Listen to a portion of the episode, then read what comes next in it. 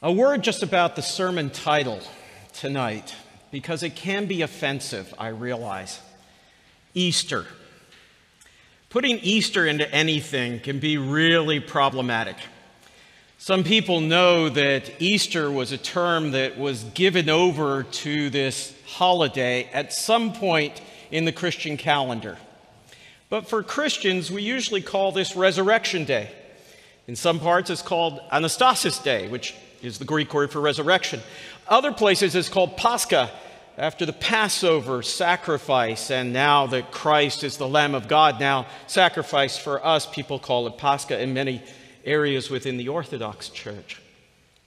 I use Easter in the title just as the common celebration of a holiday. That is all. I hope that I have not offended anyone. What I want us to see is beyond the day, beyond the celebration. There is so much more for us to know. There is so much more for us to celebrate. But we need to understand what that is.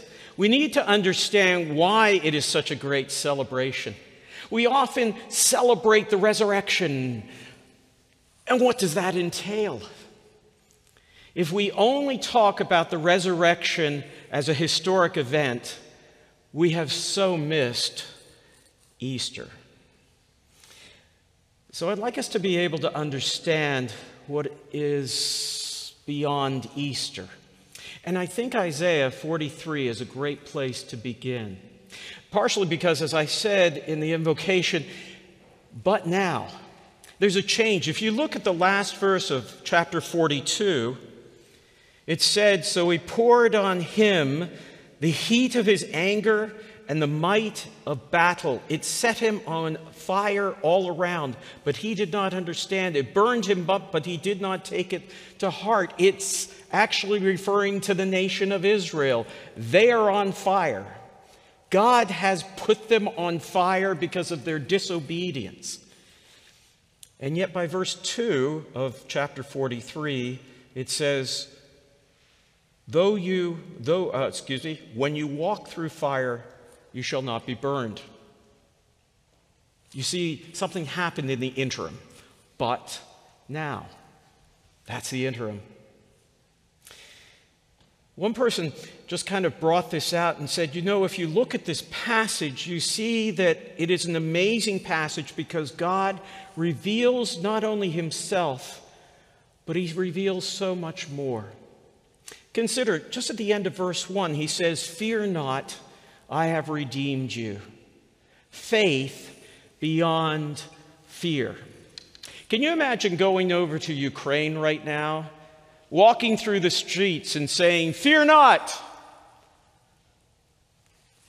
Or a friend of mine who just got back from Albania, where she was helping to minister to Afghan refugees who were facing a hopeless future. Wouldn't it have been unusual for her to walk in and say, Fear not?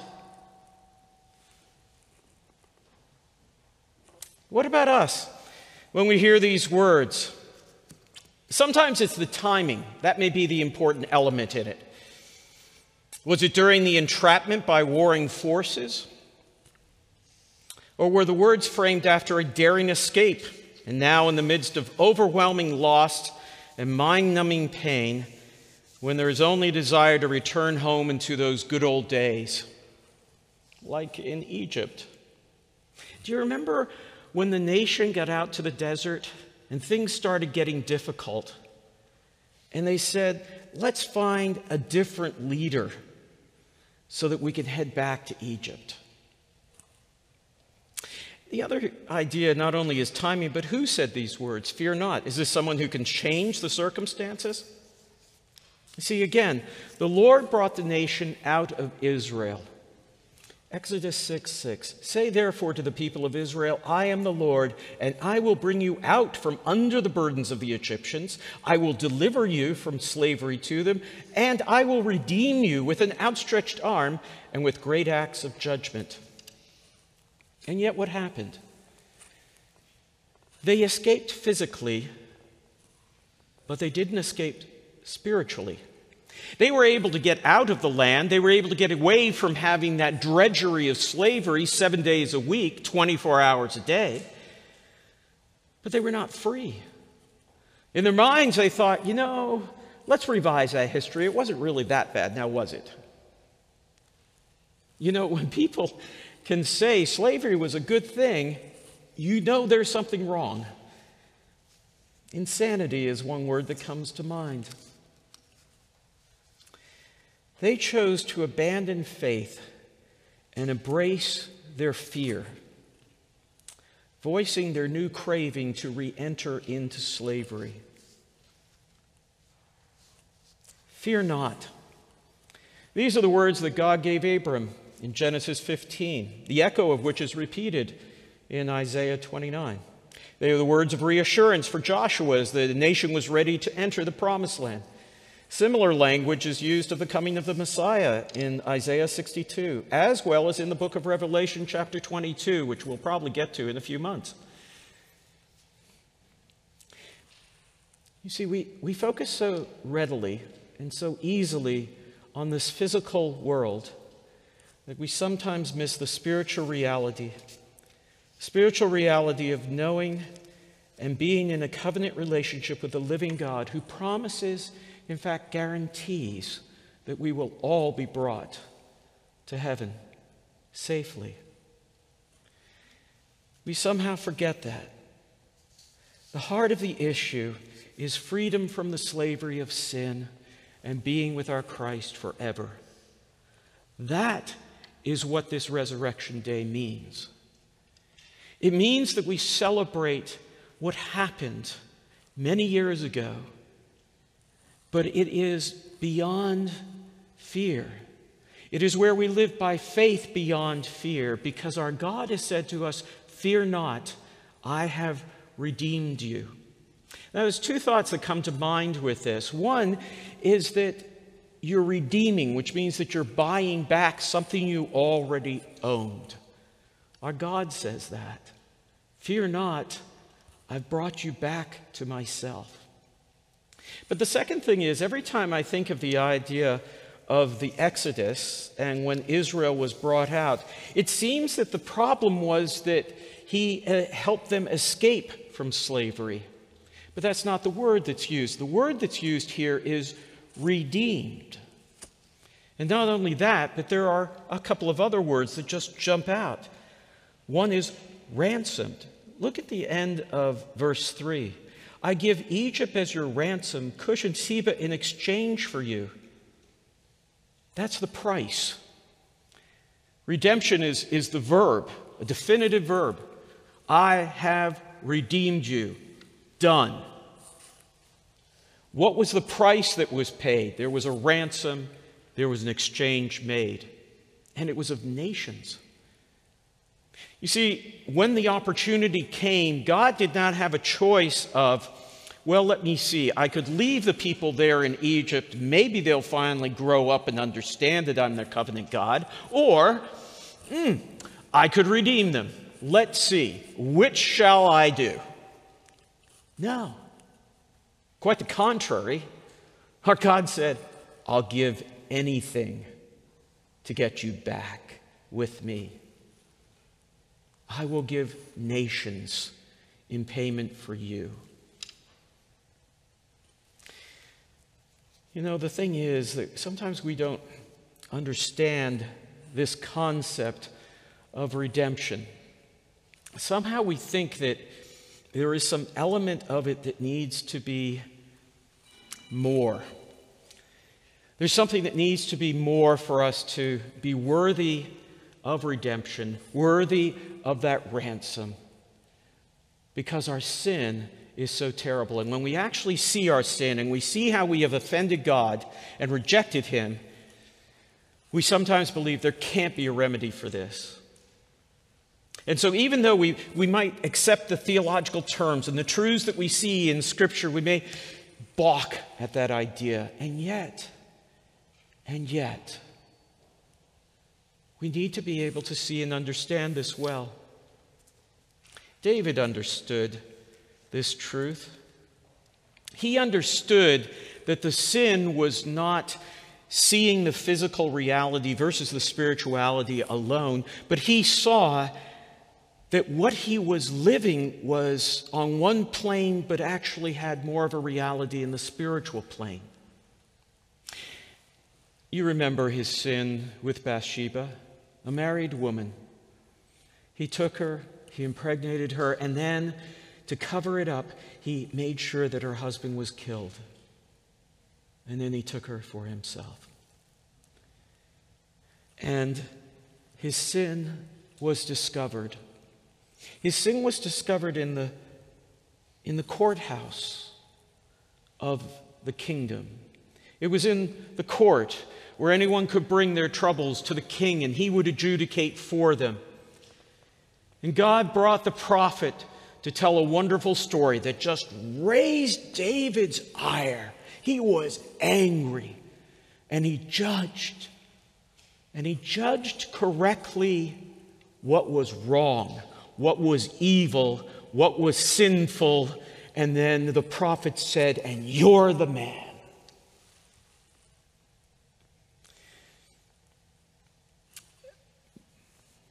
Paul Tripp has this wonderful little book. I've used this illustration numerous times because I found it so helpful to my own soul. He has a little devotional book called Whiter Than Snow.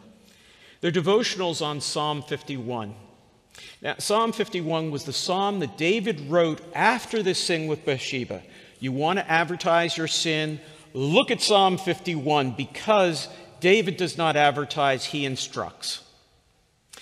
And right at the beginning of it, he says, Against you and you only have I sinned and done what is evil in your sight. Really, David? That's not how the event went down. That happened in open court. Everyone saw it. Everyone knew what you had done. It was whispers before, and now it is frontline news. The king bedded Bathsheba. The king killed her husband. The king sinned against God. The king, who is supposed to represent the covenant before the nation, has failed utterly. Paul Tripp says that he was once in, he lives in Philadelphia, did live in Philadelphia, and he was once going around a house in their neighborhood, and he saw that the front door was open and there were craftsmen who were up there helping to renovate. Now, he knew they were doing renovation because a wrecking ball was not seen in the front yard. And so he went through the open door and he saw a craftsman who was taking off triple crown molding. And he was doing it very carefully. He had a small hammer and an apron full of little wedges. And he would pry up just a corner of the crown molding, and then he'd stick a little wedge in there and he'd tap it in. Not the whole way, just part of the way. And then he'd take another one and he'd move further down and he'd tap that in. And then he'd do another one. He was doing it in such a way that the molding didn't crack, but rather that it was kept because as a craftsman, he was able to see how it could be renovated to its former glory.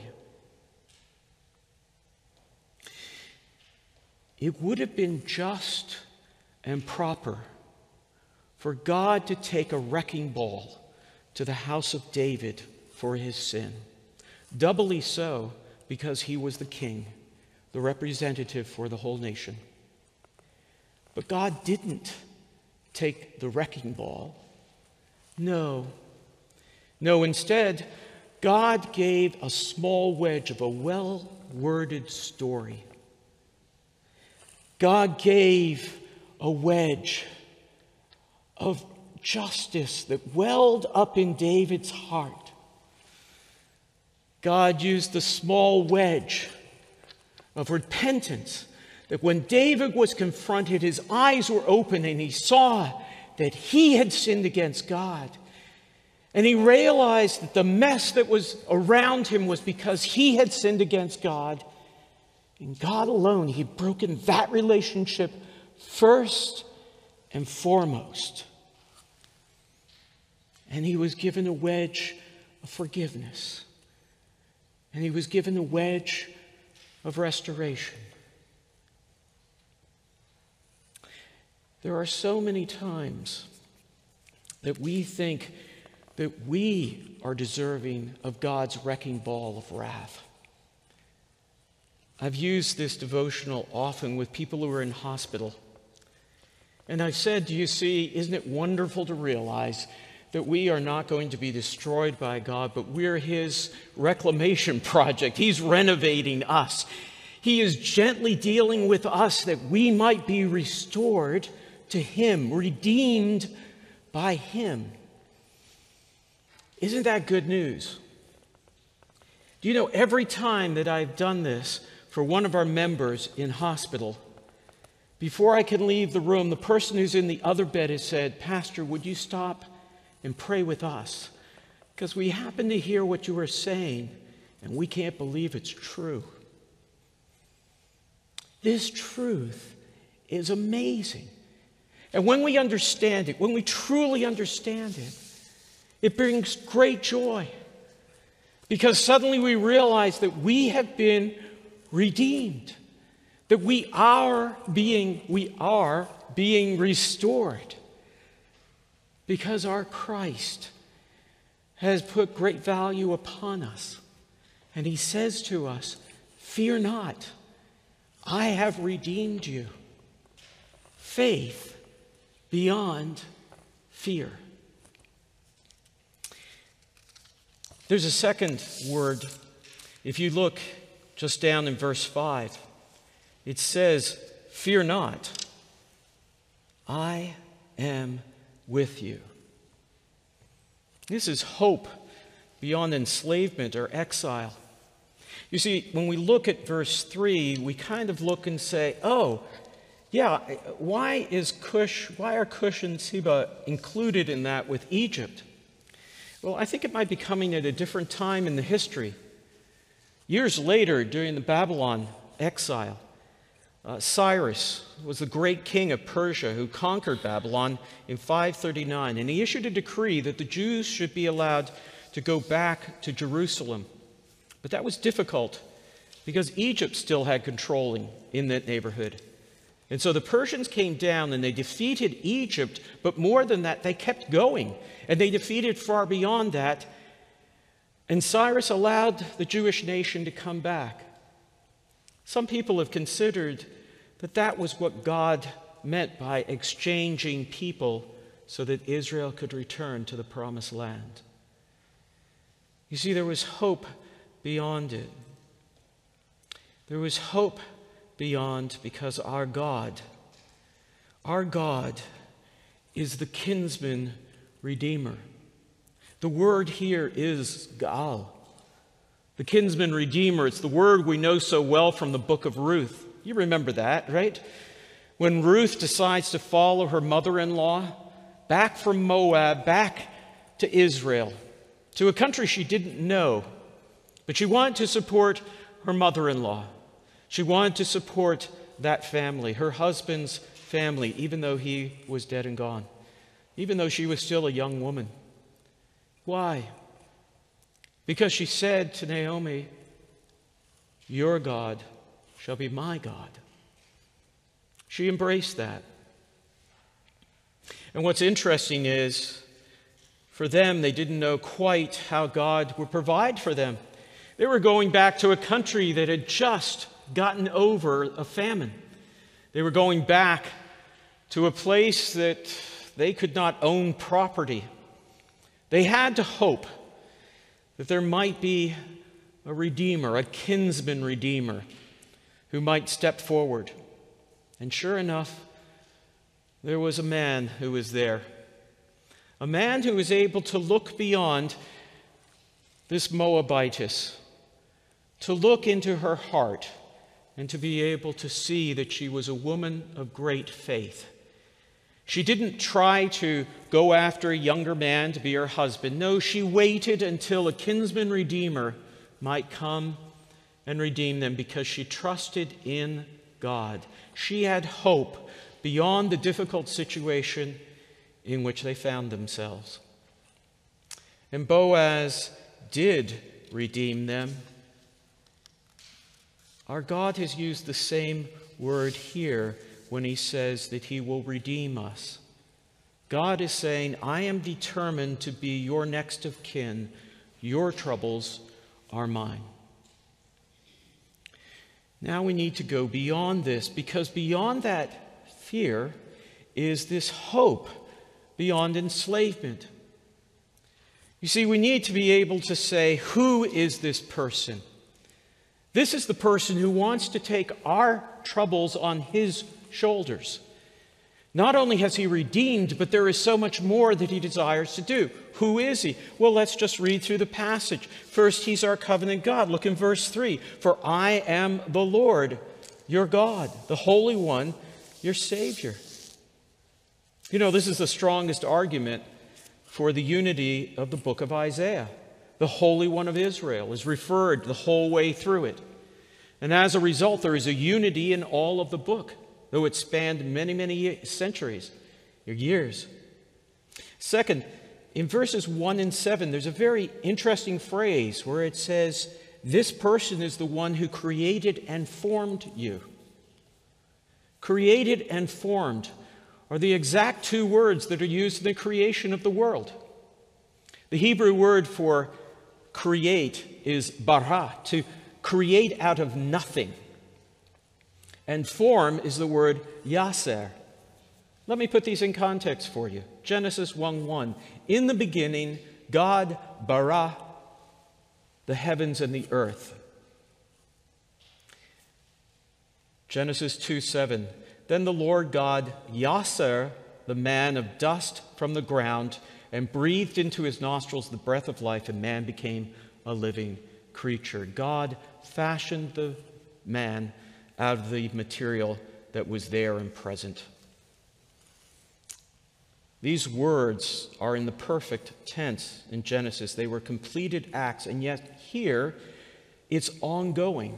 There is an ongoing creation and forming of God's people. God is continually creating for himself and forming into greater beauty his people, not as individuals, but as a community, O tenth. Third, he calls us by name. 1C. It's personal. What's in a name, Juliet opined? That which we call a rose by any other name would smell as sweet. Wonderfully poetic. Hardly true. In Scripture, naming is a very important exercise. Do you remember how Adam couldn't quite find someone that was just right? And so God brings all of the animals to Adam to specifically name them, but also the underlying cause was that he might find a good partner. And he goes through and he names all of the animals. But for Adam, there was not found a partner suitable for him. Why did God give a fail? First time out. Or did he? You know, with pets, you name, you claim, you take care of, right? Well, this was part of the role that Adam was going to have within the garden. He was naming those animals that he would take care of. I wonder what name he gave the one that was sacrificed for their sin at the end of Genesis 3. God calls us by name, but in the naming is also a specific task to be completed. God creates and entails naming and numbering of the stars. Psalm 147. Or the darkness, Genesis 1 5. But this summons is also included of Christ. If you look back in Isaiah 42, verses 6 and 7, he says, I am the Lord. I have called you, that is, the Messiah, in righteousness. I will take you by the hand and keep you. I will give you as a covenant for the people, a light for the nations, to open the eyes that are blind, to bring out the prisoners from the dungeon, from the prison those who sit in darkness. The physical world, the spiritual reality. Our God also summons us as a people. Deuteronomy 7 For you are a people holy to the Lord your God. The Lord your God has chosen you to be a people for his treasured possession out of all the peoples who are on the face of the earth. Fourth, this person is the one who has redeemed us, and he promises to be with us, verses 2 and 5, to help us. Chapter 41, 14, he says, I myself will help you, to uphold us with his righteous right hand, and to bring back all of our offspring, wherever they may be, from across the globe, because they are also his people, both for his reputation as well as for our joy. Fear not, I have redeemed you, I am with you. Why? That's where we need to end. Why? And this is where verse 4 just stands out. Because you are precious in my eyes and honored, and I love you. This is love beyond Easter. Fear not because I love you. I love you. I value you. Here's the motivation behind what we celebrate. We are highly valued, not, perhaps not in the eyes of others, but we are precious in His eyes because He loves us. Here is love beyond Easter. We're not a charity case, we're not deserving, but rather we are merely the recipients. This is the reason for our celebration and assurance of his return. Faith beyond reason, hope beyond enslavement, love beyond resurrection. And the greatest of these is love. This is the reason why, beyond Easter and Christ's historic resurrection from the dead and his imminent return, is his love for you and me. So I would invite you to stand now and to sing. Let's all sing together the Hallelujah chorus. Come on.